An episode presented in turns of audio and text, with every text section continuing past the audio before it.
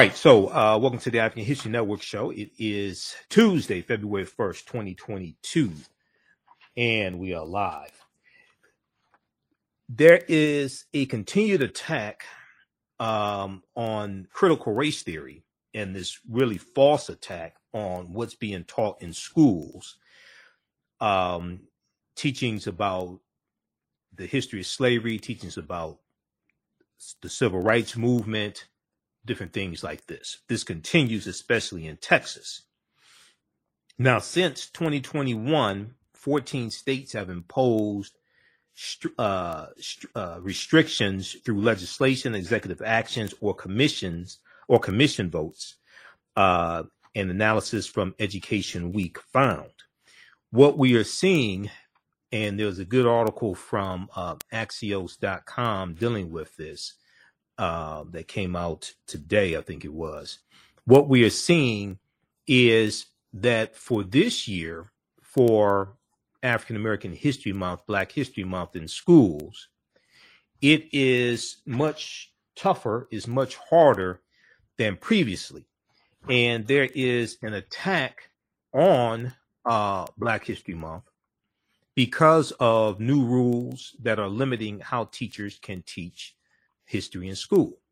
Uh, we're going to talk about that on, on, on today's show. This will be one of the stories we deal with. Um, Axios.com has this piece. New rules are limit, limiting how teachers can teach Black History Month. New rules are limiting how teachers can teach Black History Month. And we, we really see this fight going on in Texas also. Uh, we're seeing a continuation on uh, books being banned as well. Okay. Uh, there is um, NBC News has a article dealing with a list of uh, 50 books that um, some people want banned in Texas. School books, uh, some people want banned in Texas. Books being used in schools. So we'll talk about that story. Then, um, I want to give an update on what took place with the HBCUs today we know there were uh, 13 HBCUs that got bomb threats today. Okay, now so far, uh, nobody's been hurt. Okay, at least physically. Uh, more than 12, NBC News has a piece on this as well as uh, CNN. More than 12 HBCU campuses targeted in new round of bomb threats. Okay, more than 12 HBCU campuses targeted in new round of bomb threats. And I, I, was watching the Rachel Maddow show today, and they were talking about it actually pretty much all day today on MSNBC and the Black News Channel. They've been dealing with uh, these bomb threats at HBCUs. Okay, now this is on top of what happened on uh, Monday, where you had um, bomb threats at um, it was about uh, seven HBCUs uh, on Monday. At least six historically black colleges, including Howard University, Southern University, and A uh, and m College in Baton Rouge, Louisiana, received bomb threats on Monday. Okay, so you had at least six HBCUs on Monday. Um, today, you had 13 HBCUs that uh, received bomb threats. All right, so uh, the FBI is investigating in some of these cases. The ATF, um, Department of Alcohol, Tobacco, and Firearms, and you have many people saying that these are acts of terrorism. Okay, so we'll discuss this as well. Now, also, I want to give an update on the uh, dealing with the investigation into the deaths of uh, Lauren Smith Fields and also Brenda Rawls in uh, Bridgeport, uh, Connecticut. You know, we talked about that here on this show when I was on Roland Martin Unfiltered um, last, I think, week before last. Uh, we got a chance to talk to Darnell Crosland, who is the attorney for the family of Lauren Smith Fields. Um, he's also the attorney for the family of Brenda Rawls. Now, they these are two African American women who both died on the same day, December 12th, 2021. Now, there's no connection in the deaths. However, um, the deaths are being investigated by the same uh, police department. New York Times has a has a good article dealing with this, and uh, we see that the mayor of Bridgeport has uh, put out a statement on. I think that was on Monday, but uh, New York Times has this piece here. Um, second second black family says Bridgeport police didn't notify them of death. Two officers were suspended over their handling of the cases of Lauren Smith Fields and Brenda Lee Rawls, who died in Bridgeport, Connecticut on the same day, December 12th, uh, 2021. We'll deal with all this on the other side of the break. Listen to the African History Network show. I'm Michael Imhotep. We'll be back in a few minutes. Jeanette Davis is a well established author with six published books. Black Survival in White America from Past History to the Next Century was published in 1995, and it delves into the history of African Americans before slavery up to contemporary times. The Great Divide Between Blacks and Whites was released in 2008, and her autobiography, Black Just Like My Mama, was published in 2010. Soulful Journey, The Business of Beings, was released in December 2021, and her two latest books, Echoes from the Heart, Love Throws Poetry, and Master Being Human, were both published in January of 2022. Jeanette Davis' writings delve deeply into the psyche of black people from ancient to contemporary times. She cuts no corners and leaves no stones unturned in relating truth, letting the chips fall where they may on both African and European doorsteps. Order Jeanette Davis's books today at Amazon.com. Search for Jeanette Davis and get to know her work today. STEM Forward, helping our community find their place in the emerging fields of science, technology, engineering, and mathematics. Join us for our monthly live stream on our website, stemforwardedu.org. Watch, subscribe, share. Also join our mailing list to stay up to date with STEM resources and opportunities. STEM Forward, the future is now. Watch, subscribe, share. Welcome back to the African History Network show right here on 910 AM, the Superstation Future Radio. I'm your host, Brother Michael Imhotep. It is Tuesday, February 1st, 2022. It's uh, the first day of African American History Month, Black History Month. This year's annual theme is Black Health and Wellness. You'll hear me, you'll hear me talking about this all month. Um, if you like this type of information, you support the African History Network, dollar sign the AHN show through Cash App, dollar sign the AHN show through Cash App also through PayPal, paypal.me forward slash the AHN show. Visit our website, AfricanHistoryNetwork.com. We have the information right on the homepage. Uh, so you can support us. We're here six days a week. So this helps us keep doing the research, stay on the air, keep broadcasting. Also register for the uh, online classes that I teach on Saturdays and Sundays. Class number one of Ancient Kemet, the Moors and the Ma'afa, Understanding the Transatlantic Slave Trade, where they didn't teach you in school, starts up Saturday, February 5th, 2022, 2 p.m. to 4 p.m. Eastern Standard Time. This is a 10 week online course that I teach. We deal with thousands of years of history and what leads up to the transatlantic slave trade taking place. Classes on sale, $80, regularly $130. Uh, you have full access to the class even after, even after the class is over with. You're going to get as a bonus 15 of uh, my lectures in, in a um, digital format as a bonus for registering for this class. So visit our website, AfricanHistoryNetwork.com. All right. Uh, I want to jump into this first story here, dealing with the uh, attack on African American History Month. We're going to go to clip one here in just a second, Shakita, from NBC News, Deadline White House. So I saw that now, you know, we've been talking about critical race theory here uh, since early 2021, the attack on uh, critical race theory, this false attack from the right wing, from the GOP. And critical race theory is not taught in K through 12 schools. But because of these laws being put in place, and we see uh, in 2021, 14 states have imposed uh, restrictions, various types of restrictions. Uh, this is causing a problem when it comes to teaching uh, African American history, especially especially during this month, African American History Month. So this is a piece from Axios.com uh, from uh, today. New new rules are limit, limiting how teachers can teach Black History Month. New rules are limiting how teachers can teach Black History Month. So schools and universities are marking Black History month starting today, February 1st. But this is the first time it will be celebrated under new restrictions on diversity education uh, uh, on diversity education imposed by some states. Okay, this is the first time it will be celebrated under new restrictions on diversity education imposed by some states.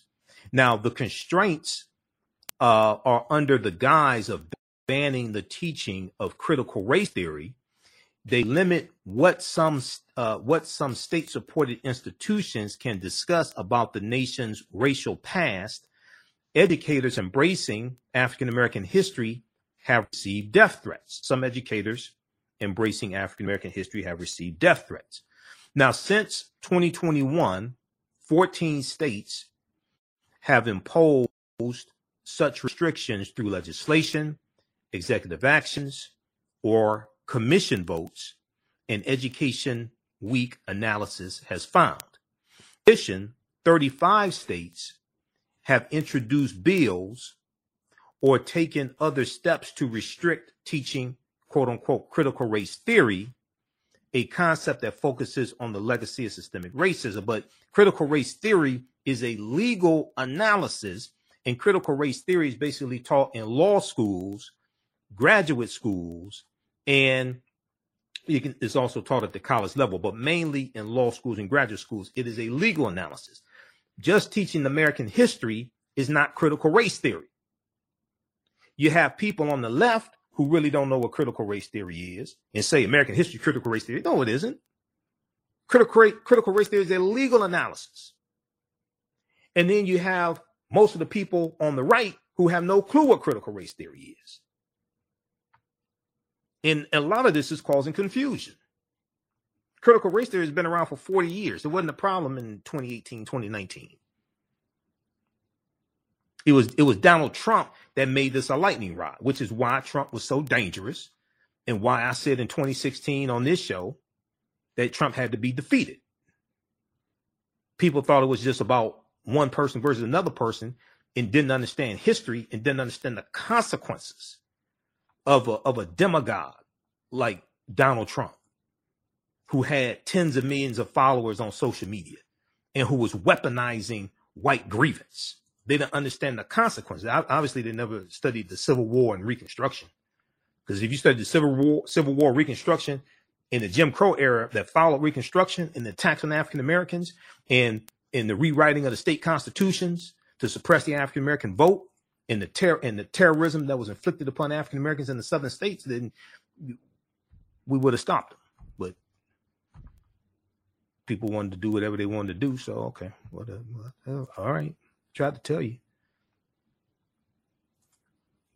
In addition, 35 states have introduced bills or taken other steps to restrict teaching critical race theory or limit how teachers can discuss racism and sexism. Now, elementary school teachers, administrators, and college professors have faced fines, physical threats, and fear of firing because of this organized push from the right. Organized push from the right. This didn't just fall out of the sky. This is this is a well financed financed push from the right to remove classroom discussions of systemic racism. And there was a a, a, a good article from NBC News that we talk about um, often here on this show, and it deals with how um, how uh, Donald Trump helped to uh, initiate this attack on critical race theory.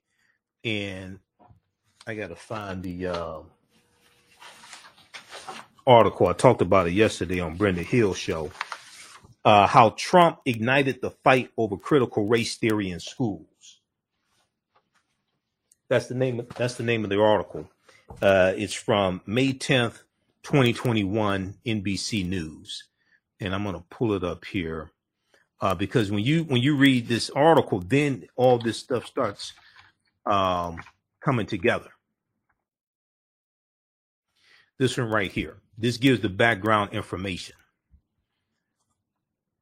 This is from uh, May 10th, 2021. how Trump ignited how Trump ignited the fight over critical race theory in schools. Republican lawmakers across the country have proposed bills to ban critical race theory in K through 12 schools. Here's what that really means. And once again, this goes now this is from May 10th, 2021. This goes back to the September 2020 uh, executive or memo uh, that Trump did. The proposed policies mimic former President Donald Trump's September 2020 memo ordering the Office of Management and Budget to stop funding training on critical race theory for federal employees, calling it a propaganda effort, calling it a propaganda effort. All this stuff is going it follows that memo that Trump did September 2020. Then you then we saw the tax on the 1619 project. Around the same time, September 2020, Donald Trump condemned the 1619 project that was spearheaded by Nikole Hannah-Jones, Pulitzer Prize uh, uh, Pulitzer Prize winner. Uh, and then educators uh, embraced this message and began utilizing the 1619 project and looking for resources to teach a more holistic history of the country. Donald Trump, as president, rebuked the 1619 project as a warped, distorted trail of American history. Both the September 2020 memo that Trump put out and this attack on the critical race theory uh, uh and this attack on the 1619 project sparked the commission of the 1776 report that Donald Trump commissioned as president. In the 1776 report was meant to combat the contents of the 1619 project. Now, luckily, when Joe Biden became president, he took that BS down off of, off of WhiteHouse.gov, and Joe Biden disbanded the 1776 uh, commission.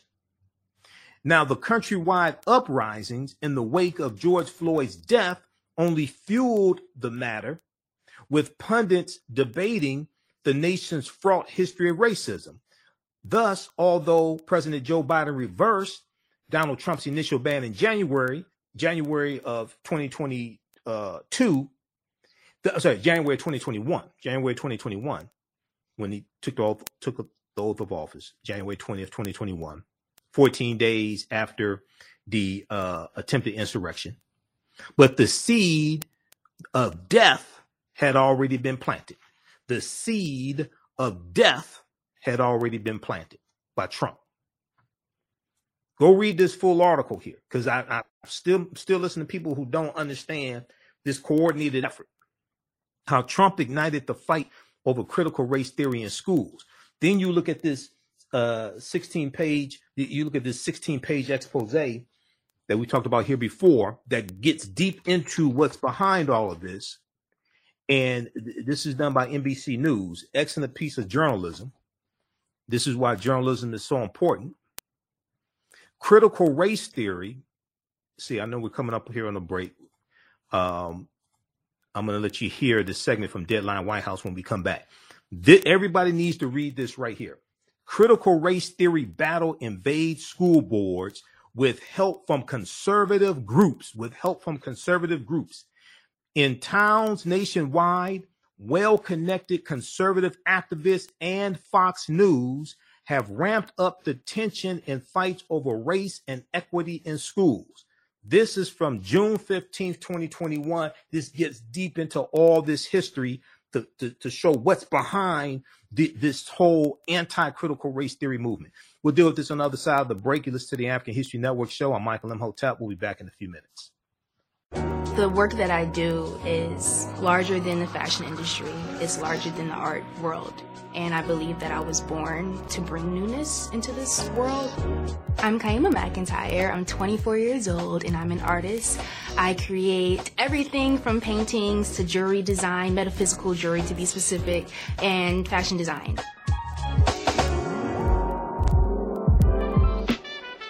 The only reason why my prom dress went viral is because people needed it. Within a few days of going viral, Naturi Naughton reached out to me. And She's like, I saw your dress. Can you make me a dress? I was equally as shocked to be asked by a celebrity to design their dress at the age of 17.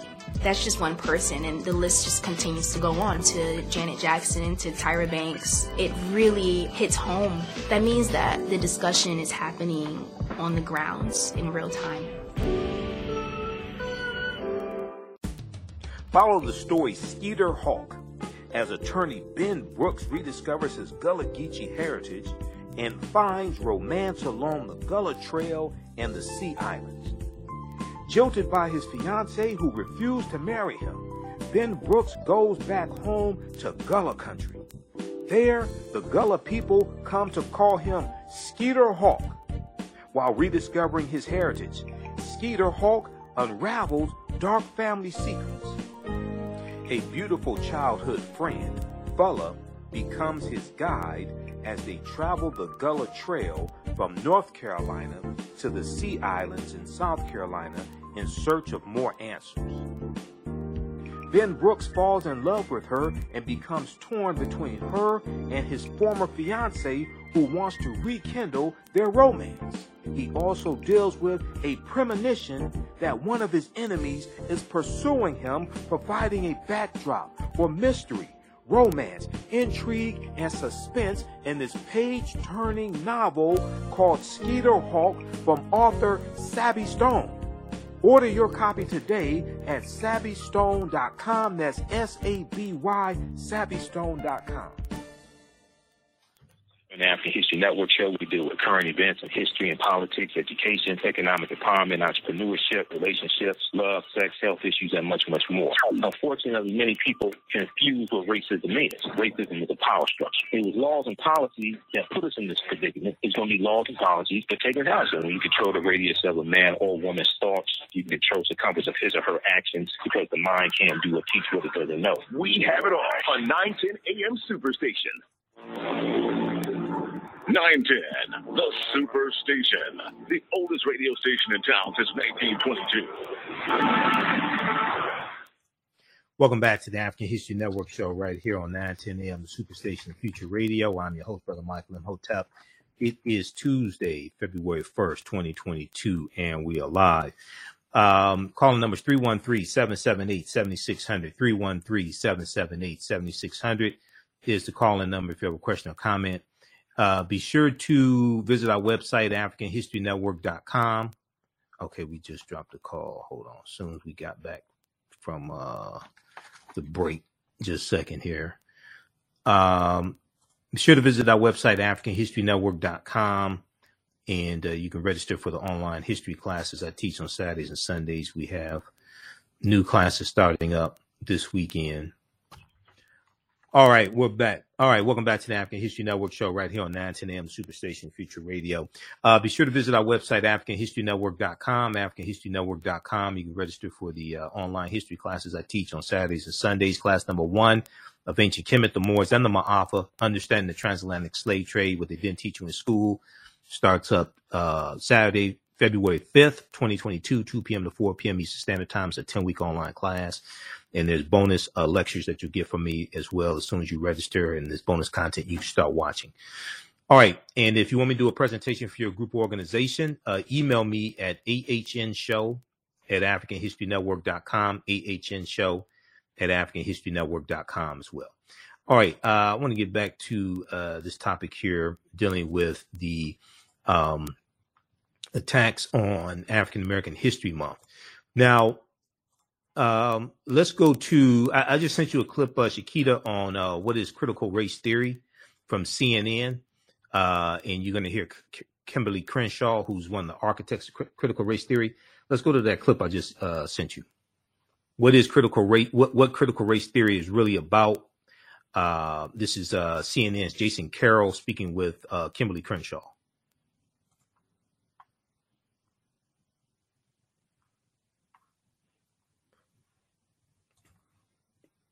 And critical race theory is a legal analysis um, that developed in the late 1960s, okay, uh, coming out of the civil rights movement. All right, uh, just, just let me know when we had the clip ready. Okay, let's go back to this other piece here um, from Axios.com.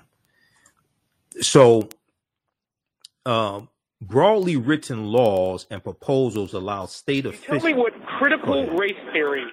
Go ahead. Go ahead. No. critical race theory? Critical race theory. No, And I don't know. I can guess. Guessing or not, across the country, a number of politicians are getting it wrong. Critical race theory is a Marxist doctrine that rejects the vision of Martin Luther King Jr. absolutely false. It's basically teaching kids to hate our country and to hate each other based on race. False and slanderous. Meet professor and scholar Kimberlé Crenshaw. Crenshaw is one of the founders of critical race theory, which she helped develop in the late 1980s. In short, critical race theory is an approach based on the idea that the history of white supremacy still has a very real and lasting impact on our society and institutions today. Critical race theory just says let's pay attention to what has happened in this country and how what has happened in this country is continuing to create differential outcomes so we can become that country that we say we are. So critical race theory is not anti-patriotic. In fact, it is more patriotic than those who are opposed to it because we believe in the 13th and the 14th and the 15th Amendment. We believe in the promises of equality, and we know we can't get there if we can't confront and talk honestly about inequality. Critical race theory is not a doctrine. It's not a manuscript. One way of describing it is looking with a critical eye at race and institutions. Let's take an example from history. The Declaration of Independence says all men are created equal. A critical race theorist would note that slavery persisted for almost 100 years after those words were written, and it was more than a century before women got the right to vote. So why is the term causing such a stir in conservative political circles today? this left wing nonsense that suggests that any race is inherently inferior or racist or oppressive. Opponents are concerned critical race theory is or will be forced on students. Supporters say that critical race theory is not based on the view of this race is good, this race is bad. Supporters also say, in the wake of protests and calls for racial equality in the past year, those unnerved by it are now using critical race theory as a catch all term for everything related to race, politics, and education in this country. So says Princeton professor Imani Perry. I think this is the sort of post-Trump era um, uh, way of inciting anxiety, fear, and actually trying to sort of elicit uh, a, a hostility towards the progress that I think we've begun to make in the just the last couple of months. To date, at least eight states have taken steps to ban topics surrounding critical race theory without naming it, including Oklahoma. We cannot revert to 100 year old thinking that a person is any less valuable or inherently racist by the color of their skin. To be clear, critical race theory does not say someone is racist because of the color of their skin. And it does not say anyone should be ashamed of themselves because of the color of their skin. Still, some parents who hear the term are speaking out at school board meetings. Just because I do not want critical race theory taught to my children in school does not mean that I'm a racist, damn it. But Crenshaw says the theory is not about calling individuals racist, but looking at racism still ingrained in American institutions. And she says we have to talk about it. If the censoring of all conversation about racism is called racism. That's what this move is really about. It's really not about a theory. It's really not about what's in people's hearts. It's about an effort to shut down all conversation about the sources and the reproduction of racial inequality. Jason Carroll, CNN, New York. All right, great reporting from Jason Carroll for for uh, for CNN. Everybody also check out this piece here from CNN as well, because see, we deal with this stuff like 365, not just during February.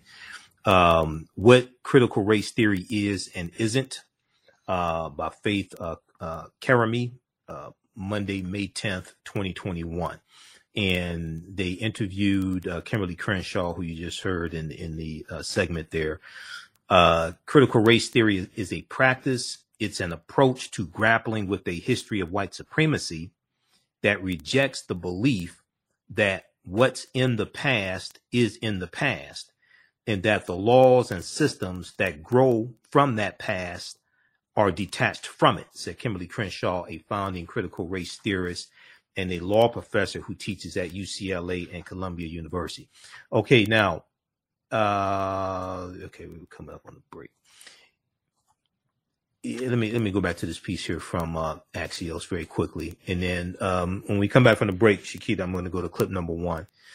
So those law, so uh, broadly written laws and proposals allow state officials to punish schools and educators for discussing racism and the history of people of color, critics say.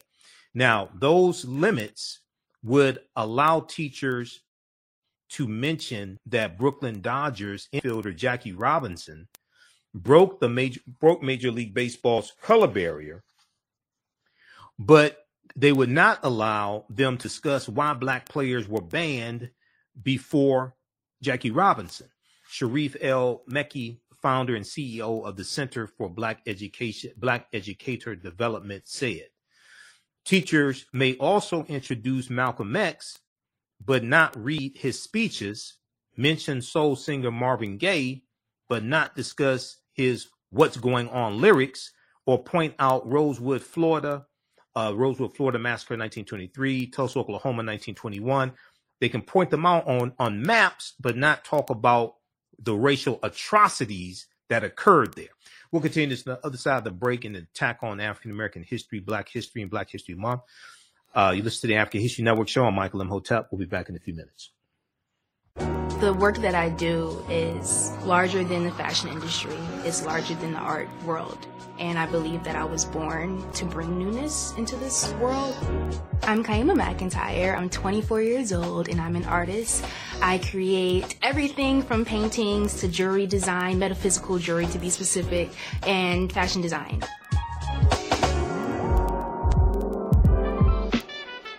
Only reason why my prom dress went viral is because people needed it. Within a few days of going viral, Naturi Naughton reached out to me. and She's like, I saw your dress. Can you make me a dress? I was equally as shocked to be asked by a celebrity to design their dress at the age of 17 that's just one person and the list just continues to go on to Janet Jackson to Tyra Banks. It really hits home. That means that the discussion is happening on the grounds in real time. STEM Forward, helping our community find their place in the emerging fields of science, technology, engineering, and mathematics. Join us for our monthly live stream on our website, stemforwardedu.org. Watch, subscribe, share. Also join our mailing list to stay up to date with STEM resources and opportunities. STEM Forward, the future is now. Watch, subscribe, share. Mental health and well being have long been a taboo subject in the so called African American community.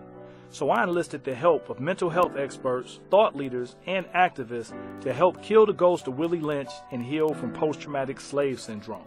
We experience trauma a lot of times um, on a subconscious level. So sometimes something happens to us and we know that it's traumatizing, but we don't really recognize the extent of the trauma. We are emotionally constipated and emotionally obese because, again, all the things that we experienced in childhood, we suffocated and we stored in our bodies. It's a time to kill and it's a time to heal. We've been haunted by the ghost of Willie Lynch and his doctrine of self refueling trauma for too long. It's time for Willie to die.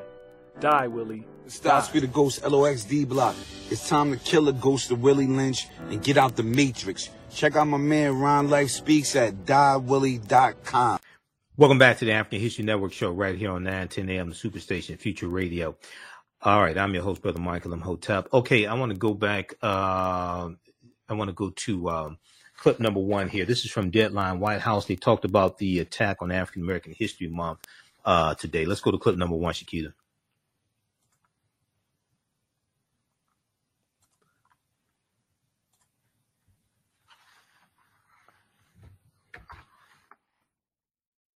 All right, we'll get uh, we'll get that queued up. Okay, also, this is a uh, another uh, article. So this is a big one uh, from NBC News that came out uh, came out today. Uh, banned books on race and sexuality. Banned books on race and sexuality are disappearing from Texas schools in record numbers, facing pressure from parents and threats of criminal charges. Some districts have ignored policies meant to prevent censorship.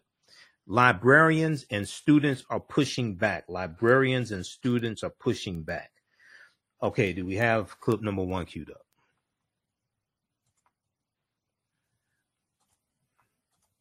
All right. Just press play when it, when this. on heightened alert from Delaware to Florida to Louisiana. Hours with campuses locked down, orders to shelter in place because of more than a dozen bomb threats. Okay, that's that's Sad that's the that it's really HBCU. HBCUs that are being should- targeted. Clip clip one should be clip one should be GOP wars with books and critical race theory in schools from Deadline White House.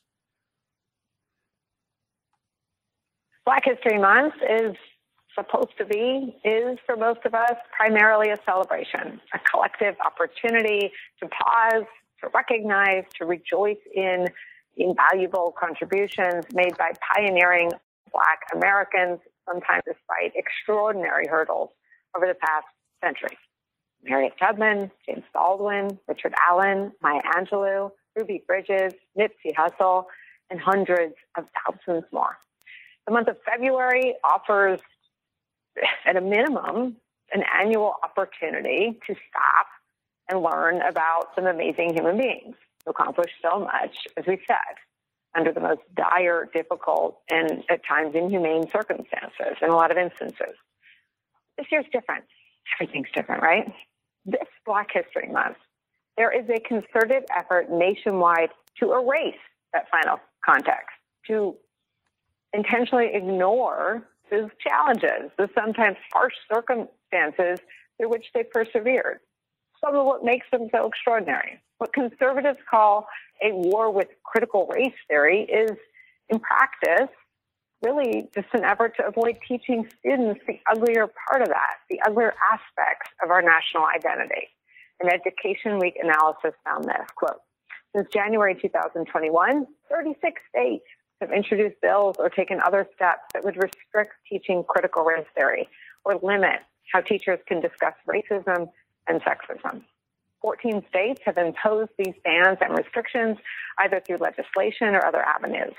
Those restrictions manifesting in a nearly unprecedented nationwide crusade to from that point, new data today, courtesy of NBC News, looking just at Texas, reveals this quote, records requests to nearly 100 school districts in the Houston, Dallas, San Antonio, and Austin regions, a small sampling of that state's 1,250 public school systems, revealed 75 formal requests by parents or community members to ban books from libraries during the first four months in the school year.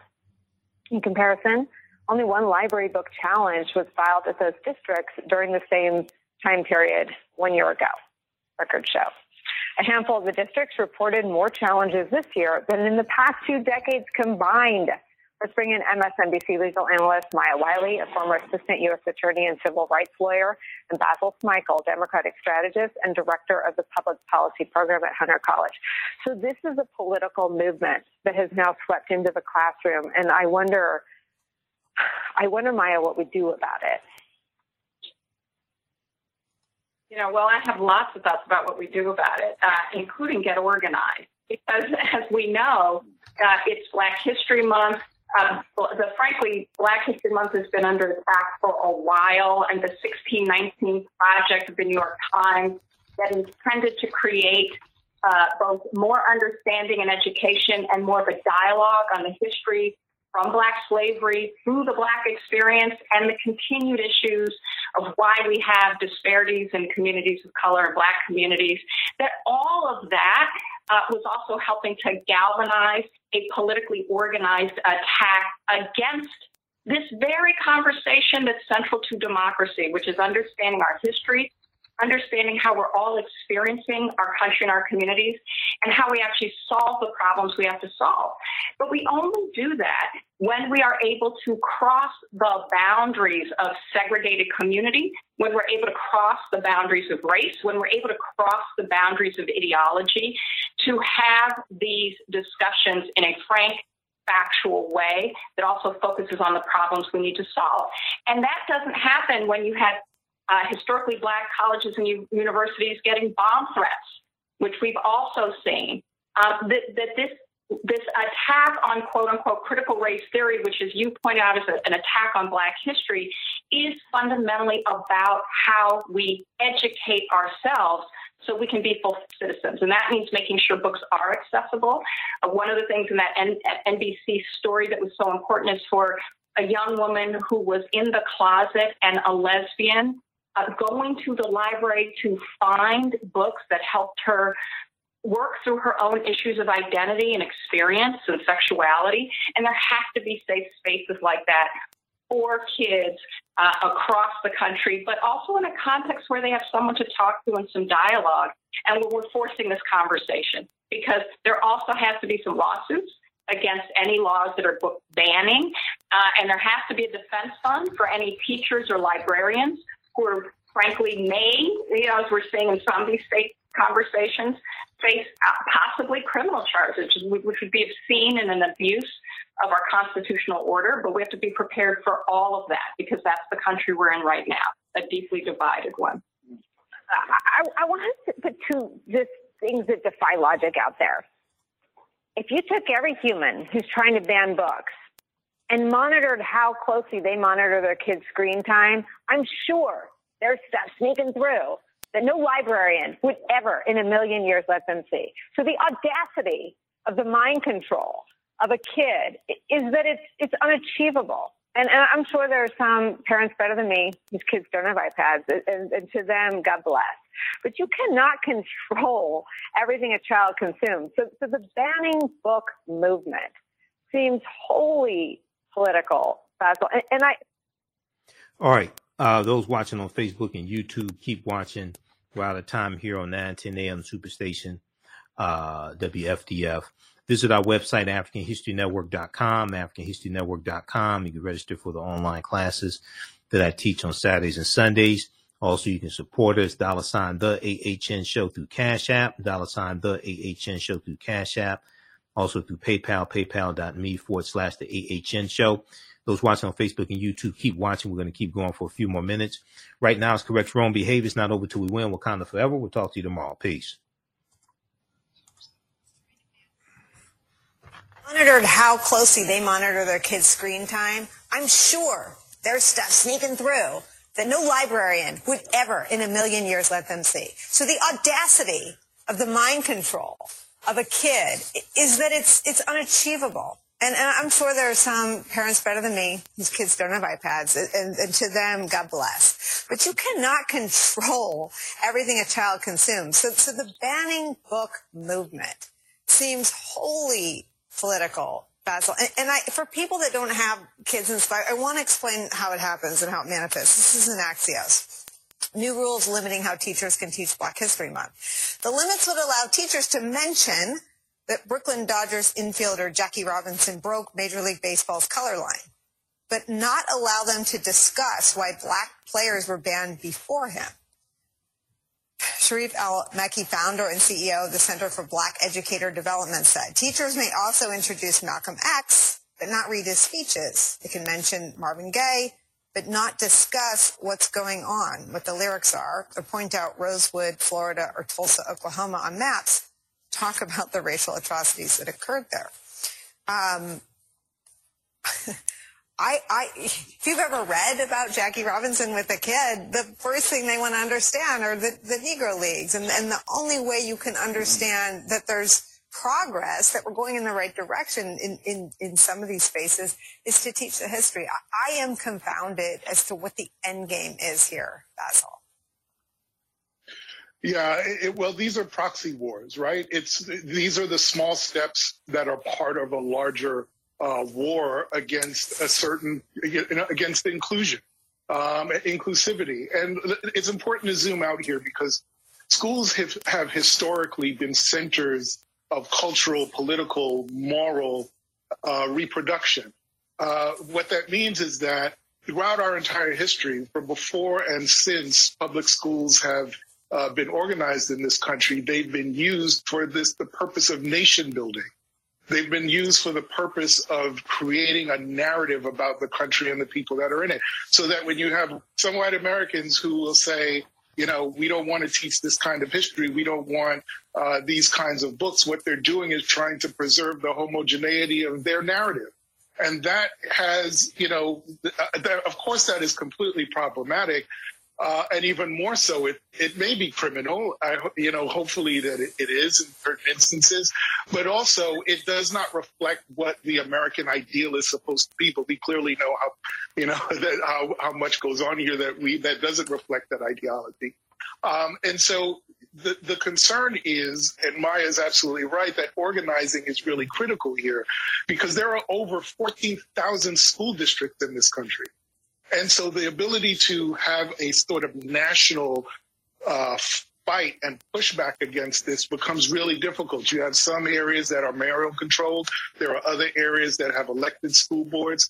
And so in all of these different districts, we have to find a way to organize to push all of this back. But sadly, as my friend Dr. Robert Harvey, who writes about abolitionist teaching and learning, talks about, you have so many teachers engaged in what they call the hush harbor, which is a term that dates back to slavery.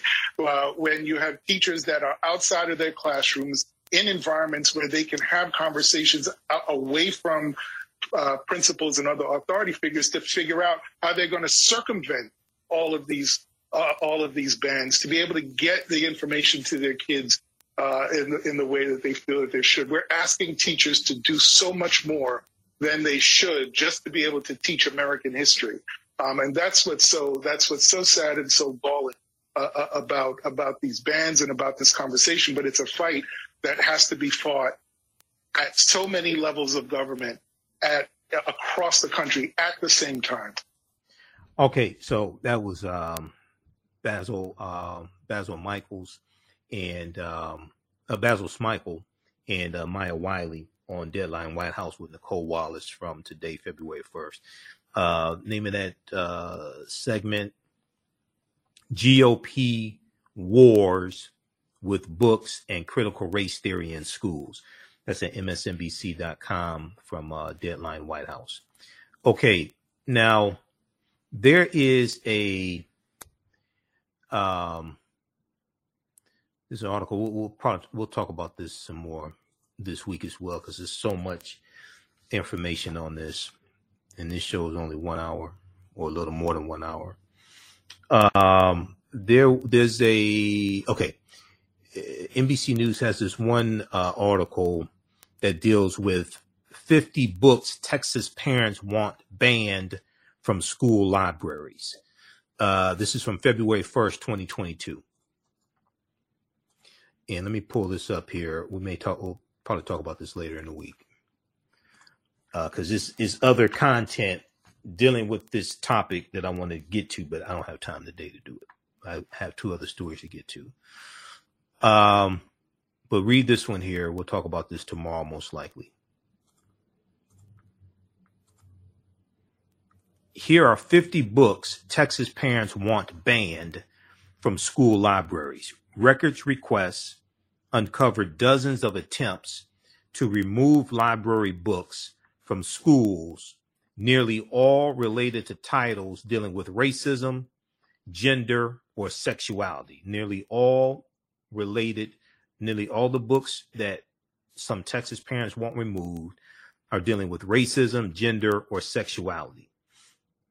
Uh, conservative parents have swarmed school board meetings in Texas and across the country in recent months to call for the removal of library books that deal with race, racism, sex, gender, and sexuality. Some parents have taken it a step further, filling out paperwork to formally challenge the appropriateness of library books and forcing school administrators to review them.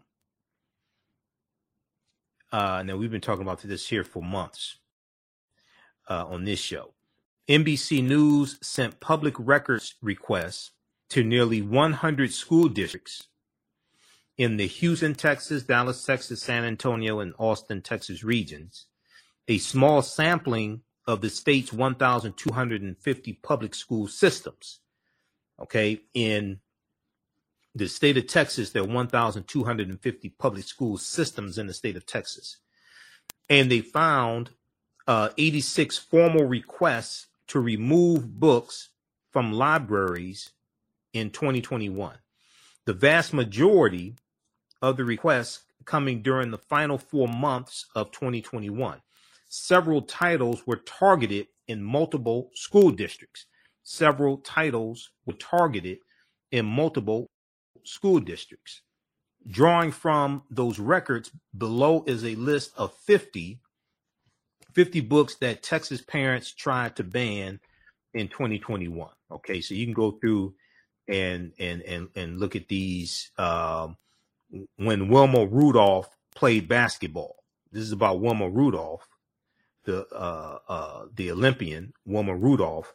A parent in Prosper, which is a Dallas suburb, said this illustrated children's book, which touches on the racism that Olympian Wilma Rudolph, who's African American, African American female, that she experienced growing up in Tex in Tennessee in the 1940s should be removed from school libraries because quote it opines prejudice based on race end quote. It opines prejudice based on race end quote. Um i've got a, i've got a ton of information on this but we'll, we'll deal with this later on in the week. Um, let me see here. The bluest eye, Toni Morrison. Okay. Now this is this whole critical race theory, anti-critical race theory, uh, laws and all other stuff. This is going to be a lightning rod in the 2022 midterm elections that Republicans are going to push because they don't have any policies that are really beneficial to average Americans, especially African Americans. The classic novel by the Nobel Prize winning author Toni Morrison should be banned from schools, according to a parent in the Fort Worth suburb of Birdville, because it includes a graphic description of rape. It includes a graphic description of rape. Um, then we've got uh, okay, Ghost Boys. Let's see here. Uh, Black Boy. Okay, Ghost Boys by Jewell Parker Rhodes. Now, according to a Houston parent, reading this novel about black boy killed by police might cause white children who attend the Spring Branch Independent School District to quote feel ashamed based on color of their skin. Feel ashamed based on color of their skin.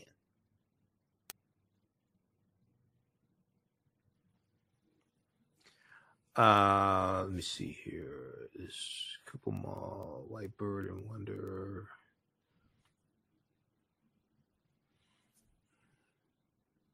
Ground Zero, a novel of 9 11. Uh, tragic. We'll look at a couple more here.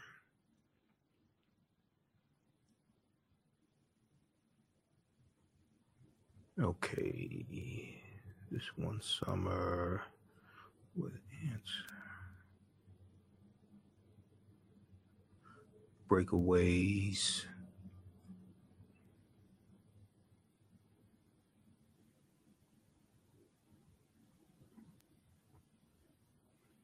Oh, listen right here. Michelle Obama, Political Icon by Heather E. Schwartz.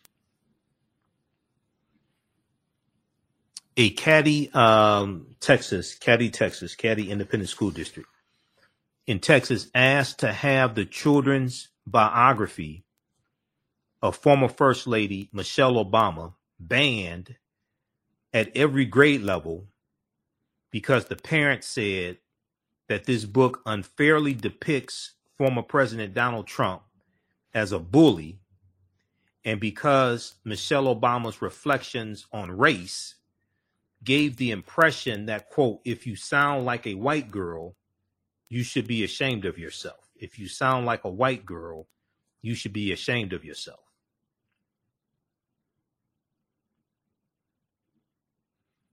Stamped, stamped racism, anti-racism, and you, Jason Reynolds and Ibram X. Kendi. This young adult adaptation of Stamped from Stamped from the beginning, Ibram X. Kendi's National Book Award winning historical examination of racism was flagged for removal by a parent in the Katy Independent School District in Texas who wrote that the children's book, quote, is littered with completely fabricated and conspiracy theory views on history, and that it makes it seem as if all historical events of the past were, were a result of racism. Now, we talked about this book here, Jerry Craft, and we talked about the attempt to get this book. Oh, actually, get Jerry Craft was supposed to speak virtually to a group of students in Texas, and his uh, speech was canceled. His one of his books is called New Kid by Jerry Craft. He's an African American author, African American children's author, won all types of awards, things like this. A Katy mom, Katy Independent School District, asked to ban this graphic novel about a black seventh grader at a mostly white school because um, uh, this book this book is like based upon uh, Jerry Craft's experience going to like a predominantly white school, being an African American male student at a predominantly white school. This crazy ass uh, uh, parent claimed that because it includes references to microaggressions, the book is quote, about critical race theory, which is forbidden by Texas law, end quote. So, so Jerry Craft is like writing about his life experiences uh, of being a new kid at a predominantly white school. Okay. So this parent wants the book banned. Now he, his, his, his virtual speech already got, was already canceled. We dealt with that here on this show. It was already canceled because some parents started complaining uh, uh, uh, uh, about the subject matter of his books.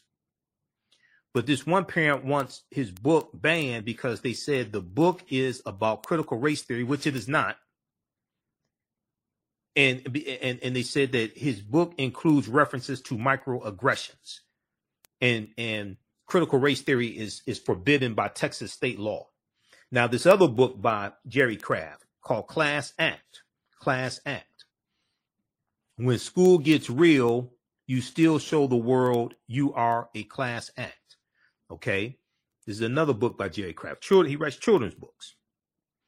A Katy Independent School District mom said this graphic novel, uh, Class Act, the second in a series of books by Jerry Craft, should be removed from schools because it will make white children, it will make white children feel guilty and quote, kids will be brainwashed that one race is superior than the other, end quote. Now, I still, I'm still waiting to see a poll of white children who said any of these books made them feel guilty. I'm still waiting on the poll. Where, where they, I'm, I haven't heard one white child say that these books make them feel guilty or something like this. Now, it may, it can make them feel sad about what happened, just like if you learn about the Holocaust. Just to, just just say for instance, you learn about the like when I was a child, when, when I was in high school, we read the Diary of Anne Frank. Okay, so the Diary of Anne Frank, you know, it's about uh, a Jewish girl who's who's being hidden, her and her family, and, and, and some other families, they're being hidden from the Nazis, and then they're sold out. And there is an article that just came out from Washington Post that talks about who they think sold them out. Okay. They, they, and they're sold out. But, uh, uh, and Anne Frank was killed. The father survived. Her father survived, but Anne Frank was killed. So the, the, the story, um, the whole understanding of the Holocaust, things like this, right? It'll make it, it uh, it's not happy, but it's not going to make us feel, you know, necessarily feel guilty, things like this. It's a story that needs to be told. Just like the history of African Americans in this country, the history of slavery, things like this. You don't teach the history to try to make people feel guilty or blame people, things like this. You teach the history to learn from successes, learn from failures, make sure these atrocities don't happen again.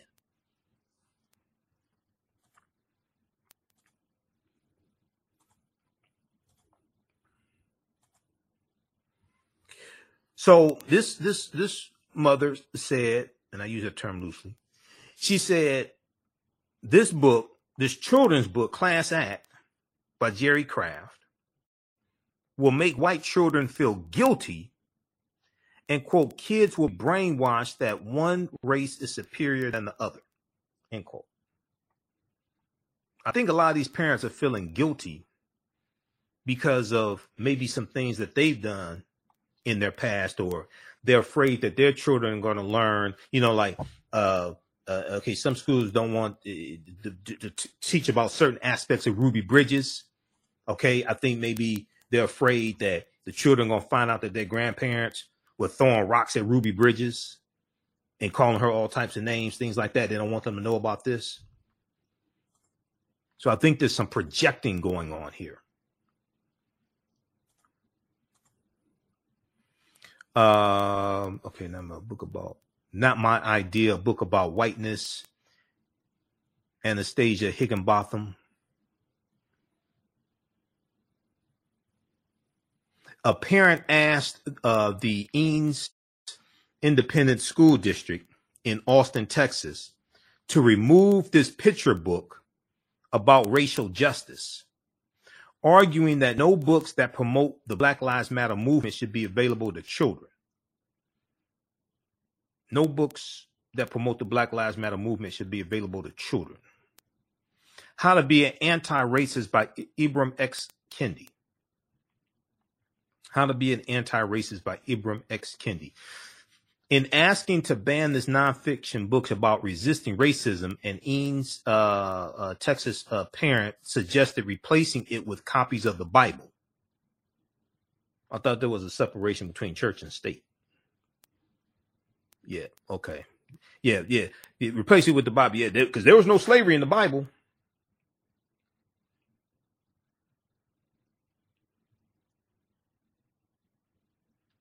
A Good Kind of Trouble by Lisa Moore uh, Ramey or Rame, Ramey.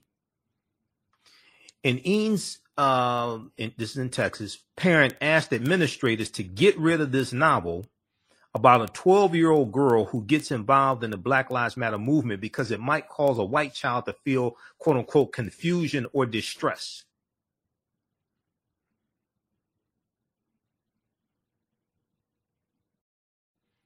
I'm still waiting on the white child. I'm what, it's like what okay, what poll did they take of white children to determine if they feel confusion or distress or guilt or anything like this? But uh, notice how notice how with all these complaints, right? It's so much concern about how white children feel and there's not attention given to how African American children feel dealing with subject matter of books or lack of subject matter that's being addressed. Okay, no, notice the attention is to the feelings of white children, but not the feelings of African American children, Latino children, Native American children, things like this.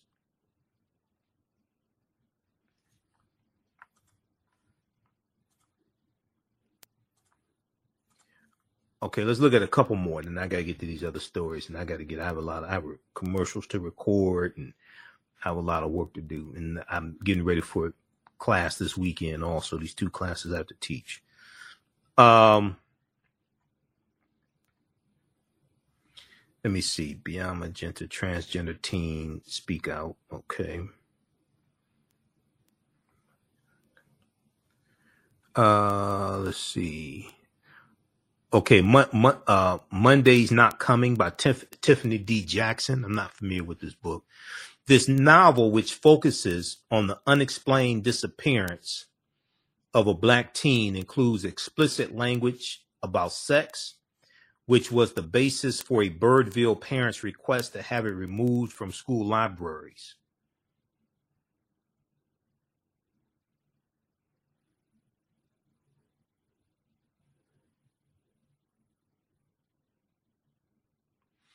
Uh, let's look at one more. Okay.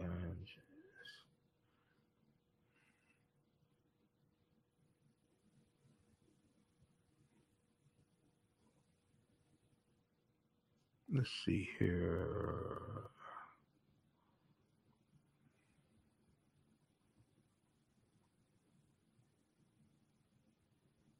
Okay, last night.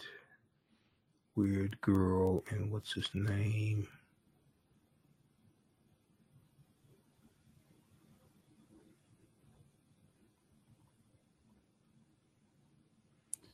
Court. Uh,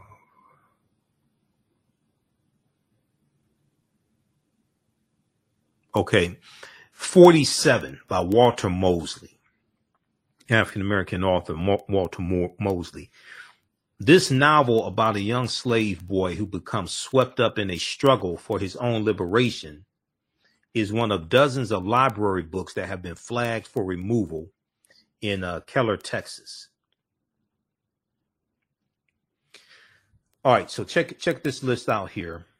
This is a list of uh, 50 books that Texas parents want banned from school libraries. This is from NBC News, February 1st, 2022. All right, now I want to get to, uh, let's go quickly here.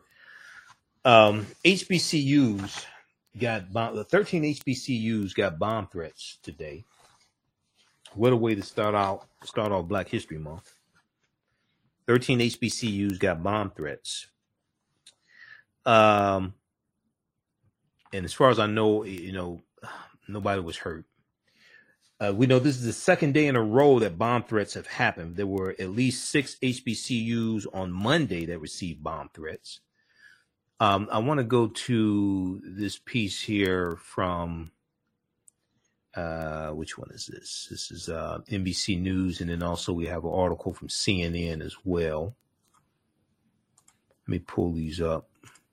There's a clip from NBC Nightly News I want to go to here also. So I need to cue this up. We're not on 910 AM Superstation WFDF anymore, so I don't have Shakita here to operate the boards for me. So I have to do all this myself.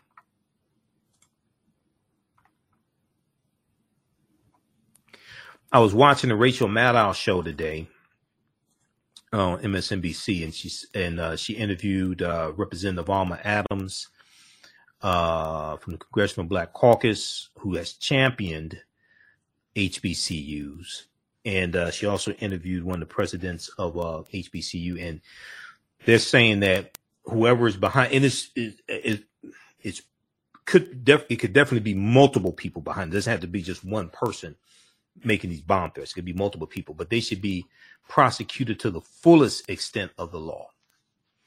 More than 12 HBCU campuses targeted in new round of bomb threats. Howard University in Washington, D.C. was among several historically black colleges and universities to receive threats on Monday.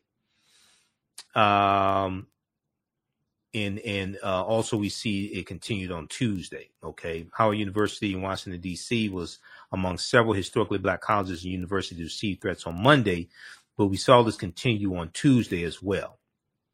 First day of African American History Month. Howard University was among the first to issue a shelter in place order early Tuesday, just a day after the school and several other HBCUs received similar threats.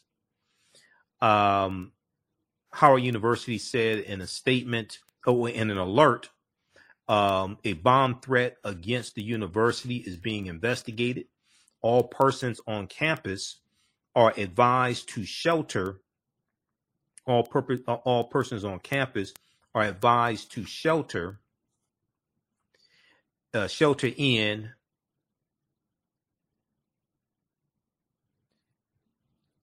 All persons on campus are advised to shelter in place until more information is available.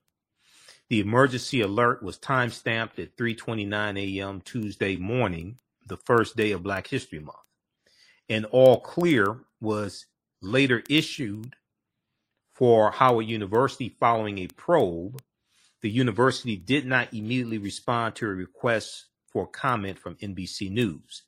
Now, in addition to Howard University, um, the University of the District of Columbia, also in Washington, D.C., Morgan State University, Coppin State University in Baltimore, Fort Valley State, um, uh, Fort, Fort, Fort Valley State University uh, in Fort Valley, Georgia, Kentucky State University, uh, Xavier in Louisiana, Edward, Edward Waters University in Jacksonville, Florida, Alcorn uh, State University in Mississippi, Mississippi Valley State University, uh, Rust College in Holly Springs, uh, Mississippi, Spelman College in Atlanta, Jackson State University in Mississippi, and Tougaloo uh, College in Tougaloo, Mississippi, all reported bomb threats, according to school officials and social media posts.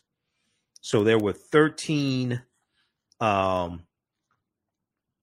HBCUs that received bomb threats today. Now, I want to go to, let me uh, cue this up here just a second. I want to go to this update.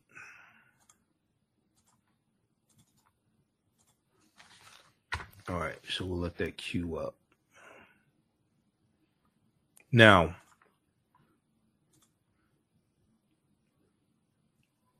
like Howard, Kentucky State, um, Jackson State, the University of the District of Columbia, Tougaloo, and Coppin State issued all clear alerts after finding the threats to be unsubstantiated soon after reporting the, the threats. But this still causes stress for the students and faculty, and things like this, and parents, and parents. Additional threats were reported at a number of other colleges and universities. NBC News has not yet confirmed those reports.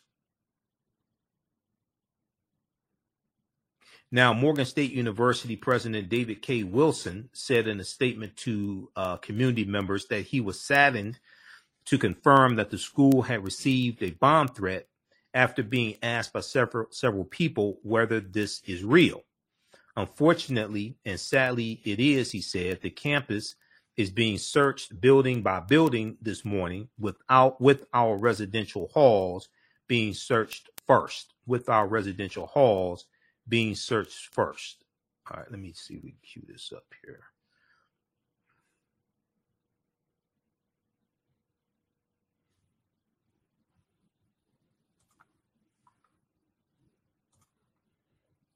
All right, so check out this uh, piece here. More than 12 HBCU campuses targeted in new round of bomb threats. And I want to cue this clip up. Um, also, there's a piece from CNN as well. I'm just tired of being terrorized like my grandparents were.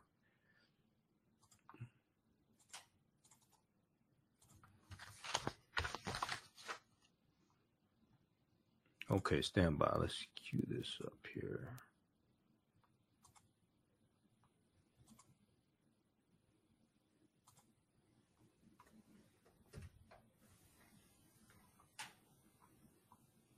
Many of the nation's historically black colleges and universities on heightened alert, from Delaware to Florida to Louisiana. Hours with campuses locked down, orders to shelter in place because of more than a dozen bomb threats. Sad that it's really only HBCUs that are being targeted. At Howard University, bomb threats two days in a row, the third threat since January 5th. You take these threats seriously. Absolutely. Like many at these institutions, Dr. Tashni Ann Dubroy thinks the fact that it's the start of Black History Month is likely no coincidence. A month that usually celebrates the innovation of our community and uh, celebrates the valor of Black people has now been tainted because we have such a significant threat against our HBCU community. At the White House, aides say the president is getting regular updates. It is scary. It is horrifying. It is um, terrible that these students, these faculty, these institutions are feeling under threat. The FBI saying they're working with our law enforcement partners to address any potential threats. Now, students like Ashley Fields are back in class with a lot of questions. We've not received any word about whether the two have been connected or, you know, where the threat has come from. It's not the ideal environment for students trying to learn. On Howard's campus now, a much bigger police presence, including help from the D.C. Metro Police, not usually stationed here. So far, authorities have not reported finding any explosive devices on any campus. All right, that was uh, Ron Allen for uh, NBC News. Okay, CNN has this piece here. Uh, I'm just tired of being terrorized, terrorized like my grandparents were.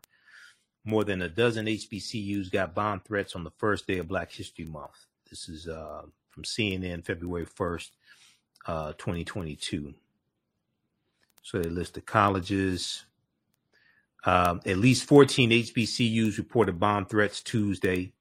At least one of them, Howard University, also received a bomb threat Monday. Okay, so we have at least 14. Um, I think this was an update from the um, NBC News story.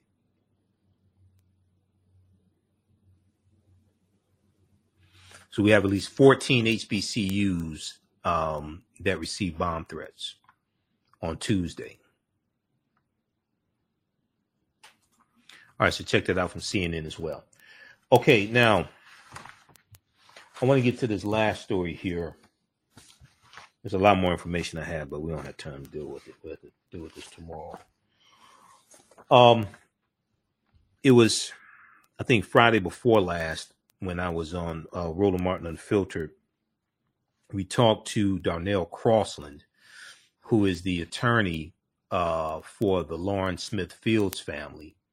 And he's also been uh, retained by the family of Brenda Rawls.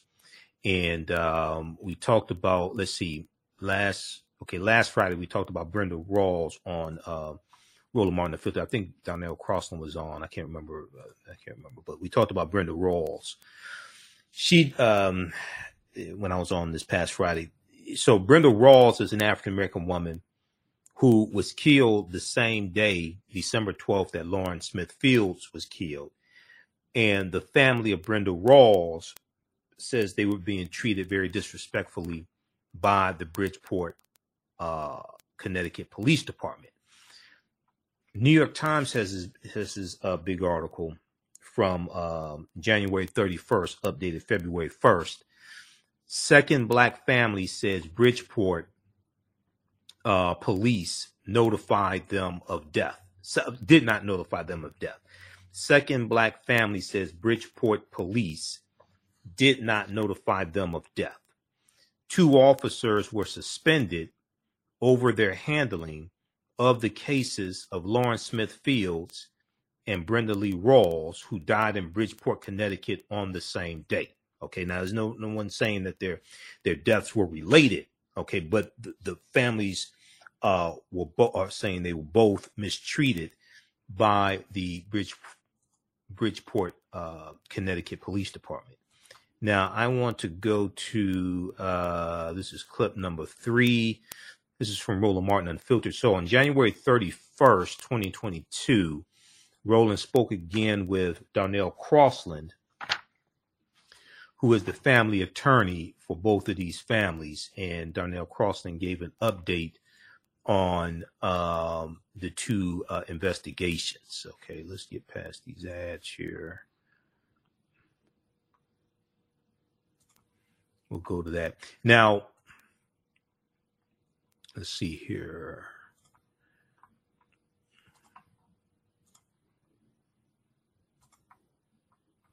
All right. So they heard from a neighbor that their sister Brenda Lee Rawls had died. They heard from a neighbor that their sister Brenda Lee Rawls had died, but they could not find her body. They went to uh, Miss Rawls' home in Bridgeport, Connecticut. They called the police department. They called area hospitals. They called local funeral homes. They finally found her body at the medical examiner's office on December 14th, two days after she was pronounced dead. Quote, we had to do our own investigation, said Dorothy Washington, Brenda Rawls' sister. The police never notified us of her death. The police never notified us of her death. The family later in the week learned that a detective, Angel Llanos, who had been assigned to Brenda Rawls' case, um, they had been assigned to Brenda Rawls' case.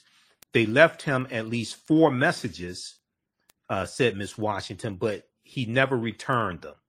Detective Llanos is one of two Bridgeport police detectives who were suspended and, and put on administrative leave late Sunday. Okay, so that was uh late Sunday, January 30th. I'm sorry, late Sunday, yeah, January 30th, because of their handling of the deaths of Lauren Smith Fields and Brenda Rawls, who both died on the same day, December 12th, 2021. Brenda Rawls was 53 years old. Lauren Smith Fields was 23 years old.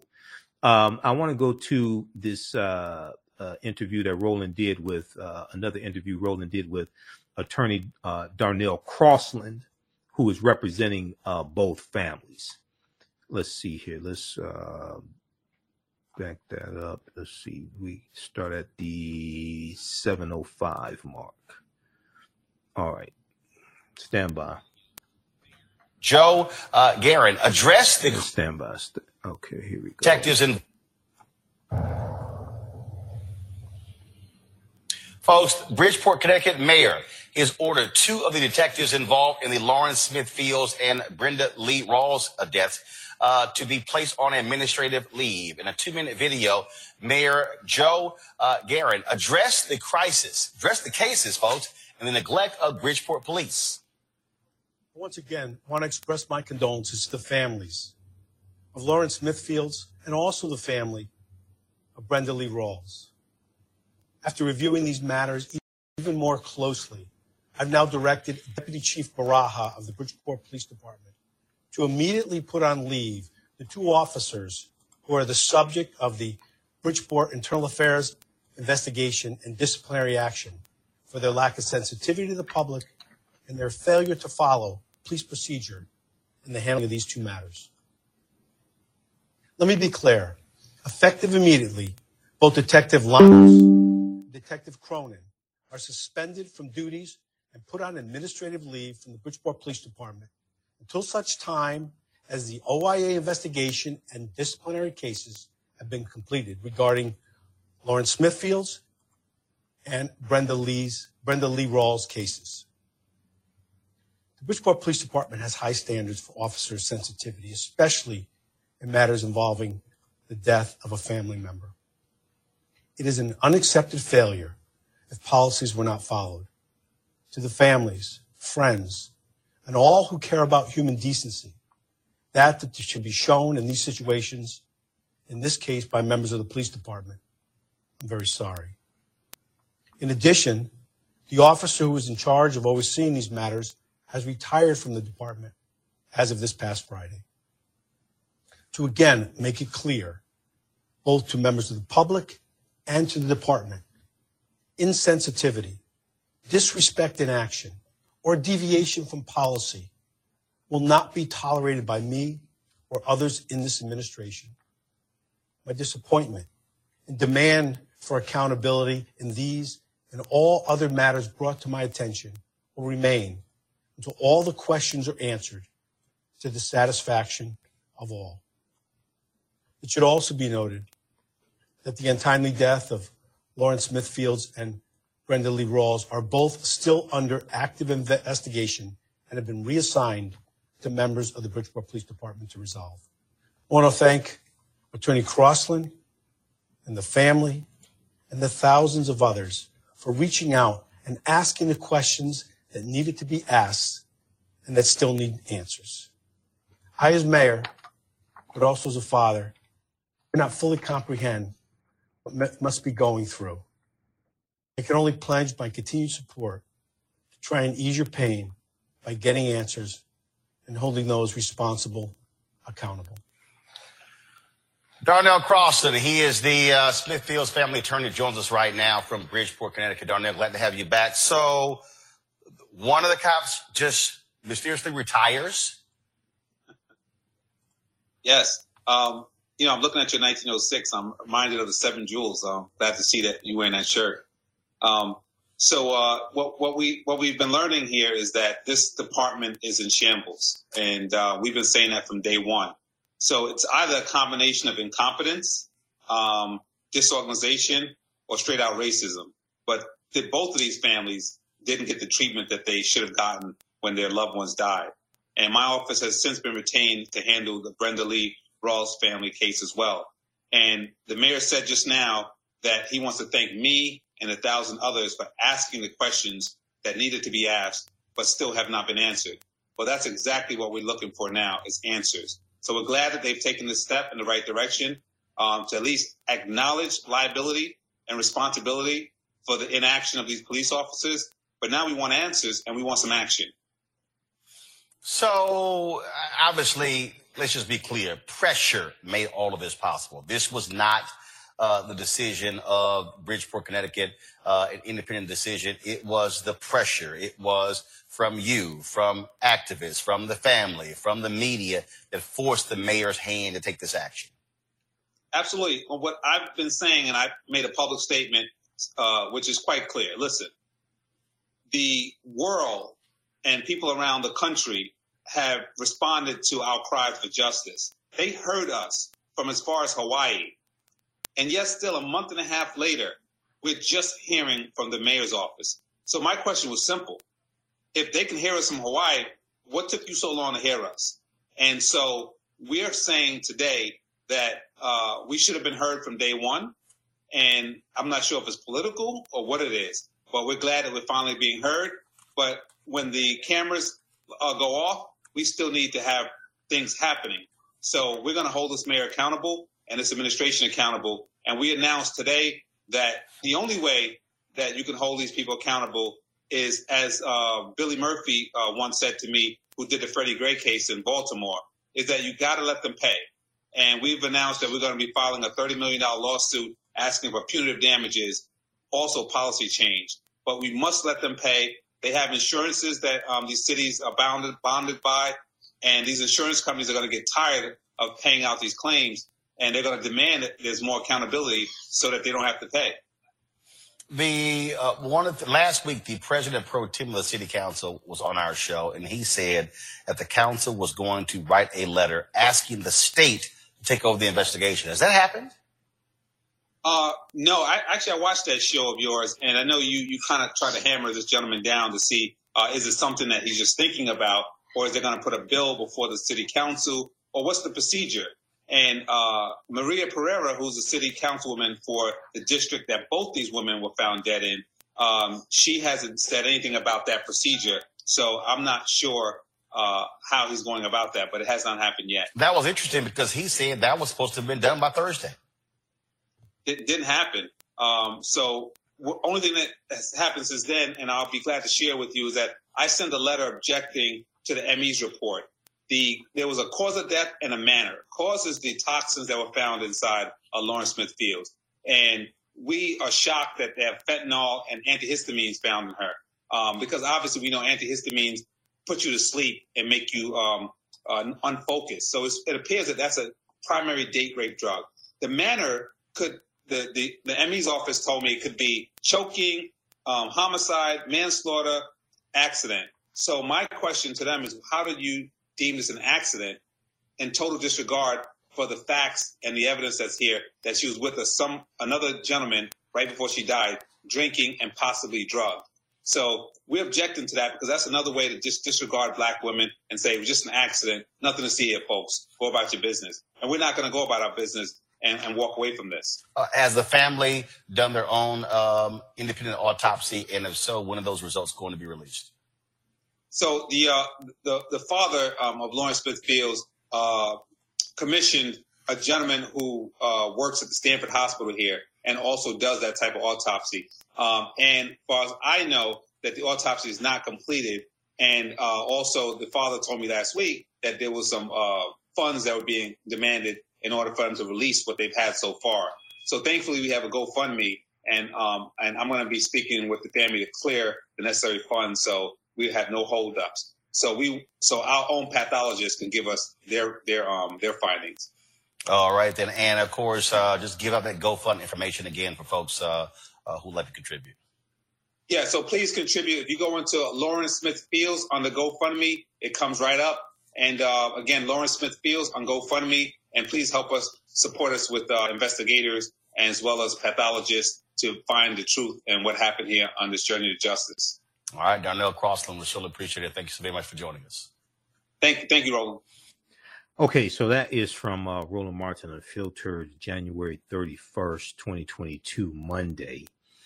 Um, you know, we've been talking about this story here. I got a chance to, uh, we, and when I was on uh, Roland Martin Unfiltered last Friday and the Friday before that, Friday, January 28th, and then also Friday, January 21st, we talked about those stories. We talked about Brenda Rawls um, on uh, Friday, January 28th. And when I was on the show on the 21st, I got a chance to speak with Attorney Crosland as well. We shared that uh, segment here on this show. Read this article here from uh, New York Times from January 31st, 2022 by Lola Fadulu. Uh, Lola Fadulu. Uh, she's of African descent. And it's updated February 1st. Second black family says Bridgeport police did not notify them of death. Uh, two officers were suspended over the handling of the cases of Lauren Smith Fields and Brenda Lee Rawls, who died in Bridgeport, Connecticut on the same day. They died on December 12th, 2021. All right. Um, all right. Hey, if you like this type of information, you support the African History Network, dollar sign the AHN show through Cash App, dollar sign the AHN show through Cash App, also through PayPal, paypal.me forward slash the AHN show. So we definitely need your support. We're here six days a week. This helps us keep doing the research, stay on the air, keep broadcasting. Visit our website, AfricanHistoryNetwork.com. Right on the home page, I have the information there. Um, you can uh, click on the, uh, we have the Cash App link there now as well. And this is our official Cash App account, dollar sign, the AHN show, S H O W. When you go to it, it says Michael, shows my picture there. You can click right here. That's our official Cash App uh, account. These other ones are fake African History Network uh, Cash App accounts. And click right here for uh, PayPal. PayPal.me forward slash the AHN show. Now you can register for the online classes that I teach on Saturdays and Sundays.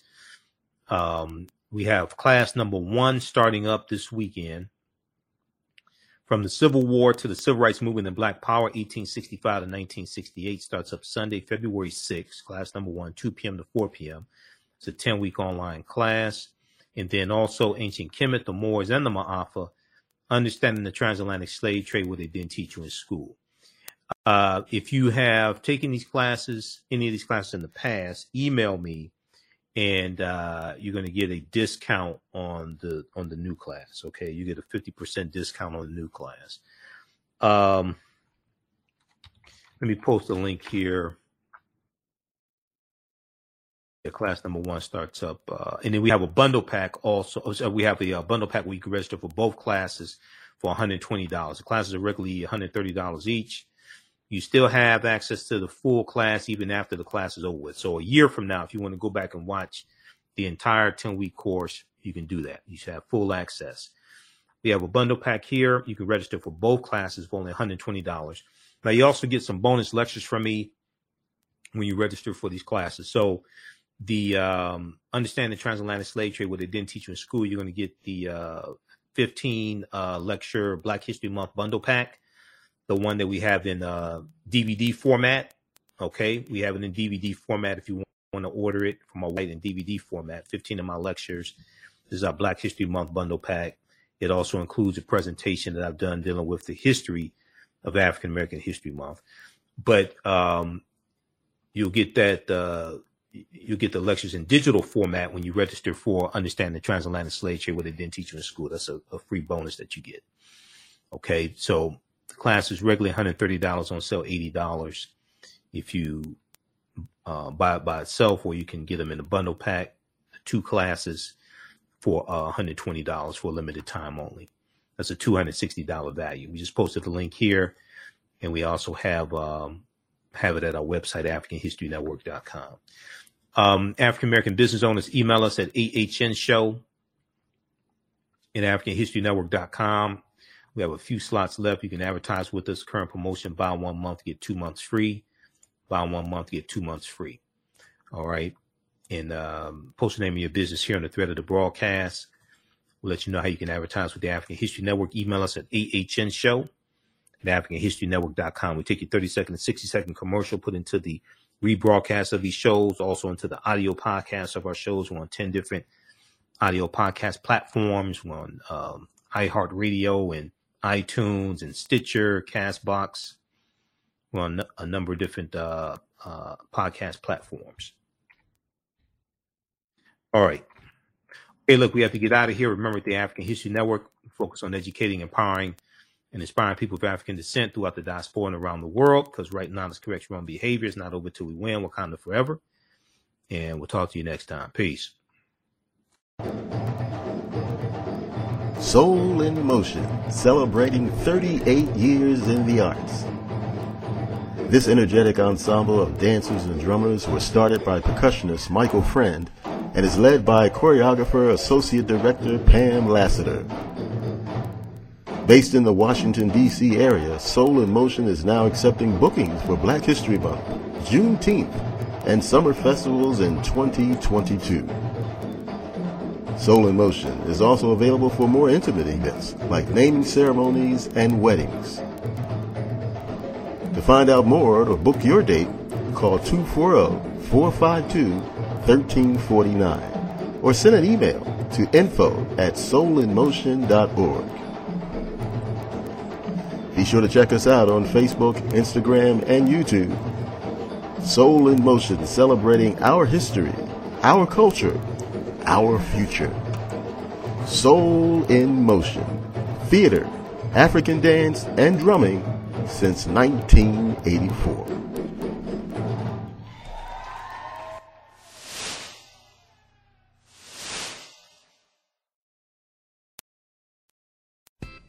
iRedify is a black owned digital platform that showcases black and brown cultures and people.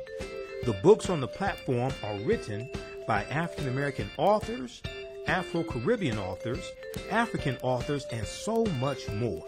Kids 14 and under can read ebooks, listen to audiobooks, and complete learning activities. Kids can even write in the books digitally. Get unlimited access to everything on the platform for only $8.99 a month at iRedify.com. Sign up for your membership today.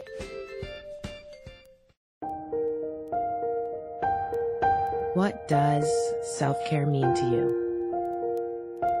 To us, it's an opportunity to reconnect with nature, a chance to create something remarkable. At Sage and Elm Apothecary, our handcrafted skincare and household products immerse you in Earth's sweetest nectar, connecting you to nature in a way you never imagined. See for yourself and visit us at sageandelmapothecary.com. The work that I do is larger than the fashion industry. It's larger than the art world.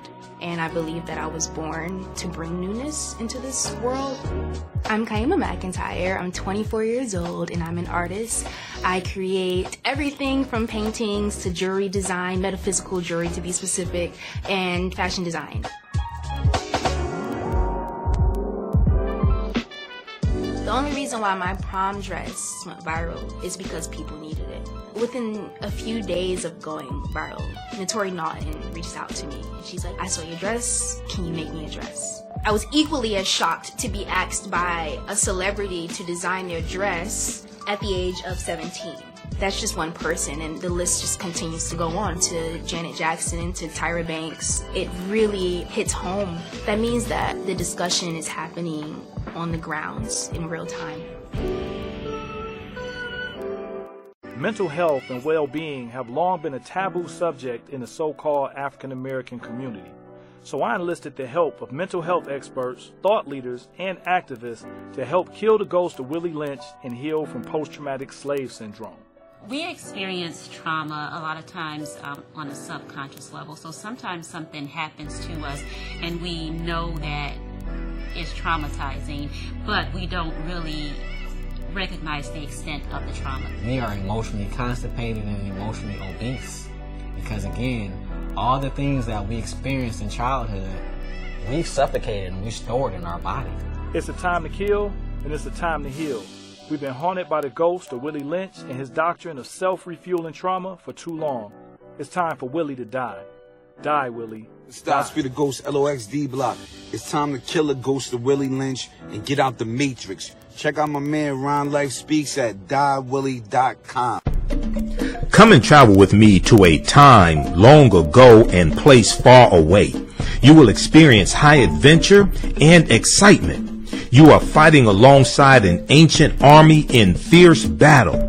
Feel the exhilaration of struggle and final conquest. My name is Menenkere, and I am both a prince and a priest in one of the most advanced civilizations humans have ever produced. I want you to ride with me in my chariot as I slay the barbarians who have come to invade my land.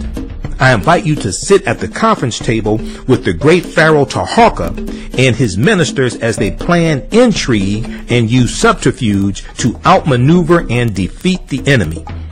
Come back with me to the land of your ancestors, to the beautiful land of Kemet. So open the pages of this book and begin the adventure. Find out what happens in the book Menenkere Battles the Assyrians in the Nile Valley from author Makari Jones. Get your copy today at Amazon.com.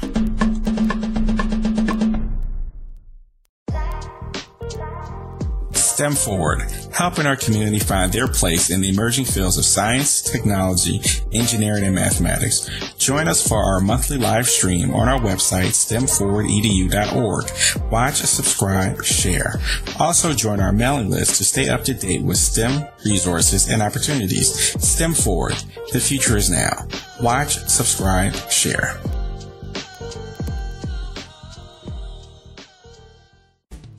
Follow the story Skeeter Hawk as attorney Ben Brooks rediscovers his Gullah Geechee heritage and finds romance along the Gullah Trail and the Sea Islands. Jilted by his fiancee who refused to marry him, Ben Brooks goes back home to Gullah country. There, the Gullah people come to call him Skeeter Hawk.